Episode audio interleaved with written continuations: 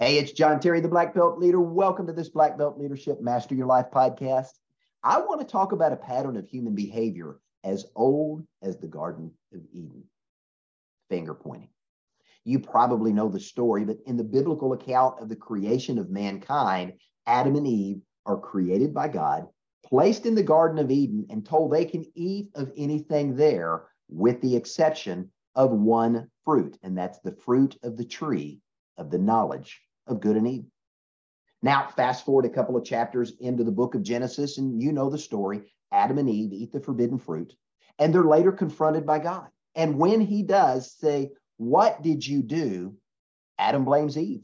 Eve blames the serpent. And at some point in the conversation, they tried to blame God for putting the tree of knowledge of good and evil in the garden in the first place.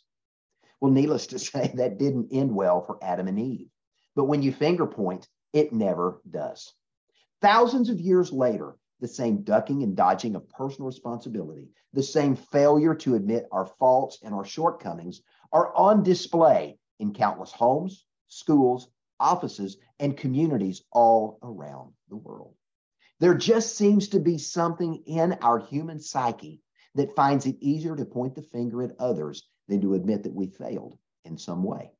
It's an egotistical attempt to make an excuse rather than admit that you're at fault. It's a leadership issue. Understand people do what people see. And when they see a leader pass the buck, cast blame on others, or make excuses for procrastination, for poor performance, for lack of follow through, or simply failing in some way, it sends a loud and clear message. It's okay for you to do this too. I had an extended conversation on a plane to Orlando just a few weeks ago with a business owner who was frustrated that his team was not communicating. They were not working together as a collaborative unit and they were failing to hit their deadlines. As we talked, it became apparent that team members were only replicating the model that they saw their leader was portraying. He openly admitted to me at 35,000 feet he was doing the very same thing to his employees, but he didn't see anything wrong with that. After all, he was the boss. He was living in this fairy tale land of do as I say, not as I do. So let me say again what I reminded him of people do what people see. Max De Pree said it is the first responsibility of a leader to define reality.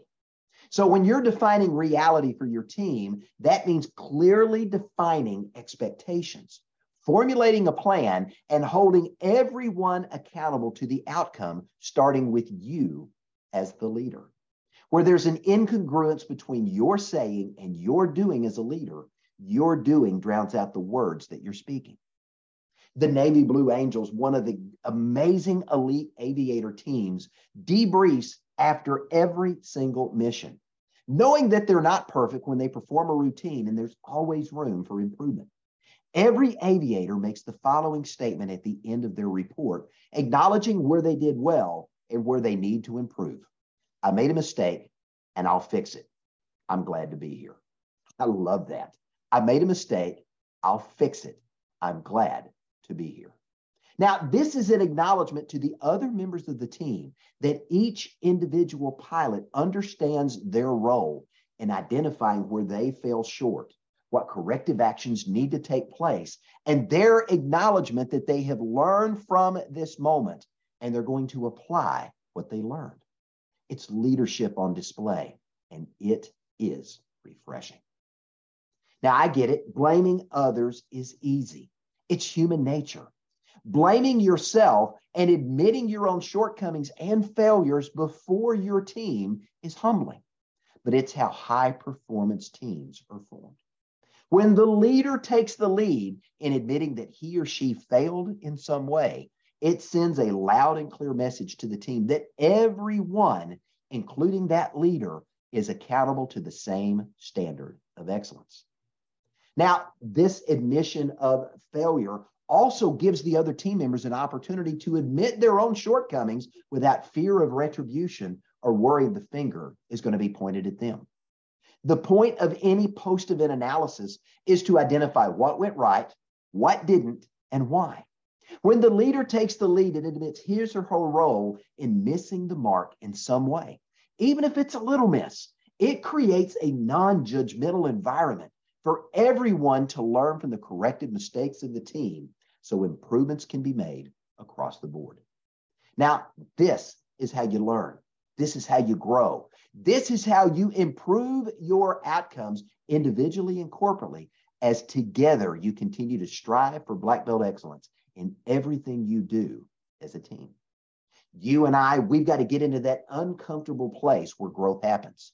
When you and I, we step into unfamiliar territory, there's going to be failure at times.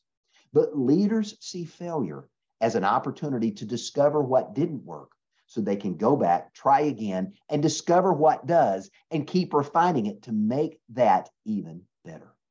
In those moments of failure, do you own your part in it or do you want to point the finger and blame others? Do you want to deflect the guilt and the blame away from yourself? Harry Truman said it well the buck stops here. As president of the United States, he understood there was no finger pointing, no blame game. He acknowledged that he was ultimately responsible for the good, the not so good, and the bad as well. So, what about you? There's an old Native American proverb that says when you point the finger at someone else in an attempt to cast blame, never forget that multiple fingers are pointing back at you. Now, there's a lot of truth to that statement. True leaders take responsibility. They hold themselves accountable to the same processes, to the same outcomes they're demanding of their people. They understand that people do what people see. And those leaders are committed to focusing on executing their duties with black belt excellence and admitting when they fall short. And when they do fall short, they openly, honestly, and candidly admit their mistakes. They take ownership of the fact that they missed the mark in some way even if it was just a little miss. They identify where they failed, the reason why, and the lesson they learned. They then put that failure in the rearview mirror, applying what they've learned, and they keep moving forward, becoming a better version of themselves in the process. They model the pursuit of black belt excellence before those they're leading, so there is no question what is expected of those who follow. And when you lead with excellence, along with the humility to admit when you were wrong or you failed, you not only set yourself up for more success, you set your team up for more success as well. This is what black belt leaders do. What about you? I'm John Terry, the black belt leader. Thanks for joining me for this black belt leadership master your life moment. Have a great day.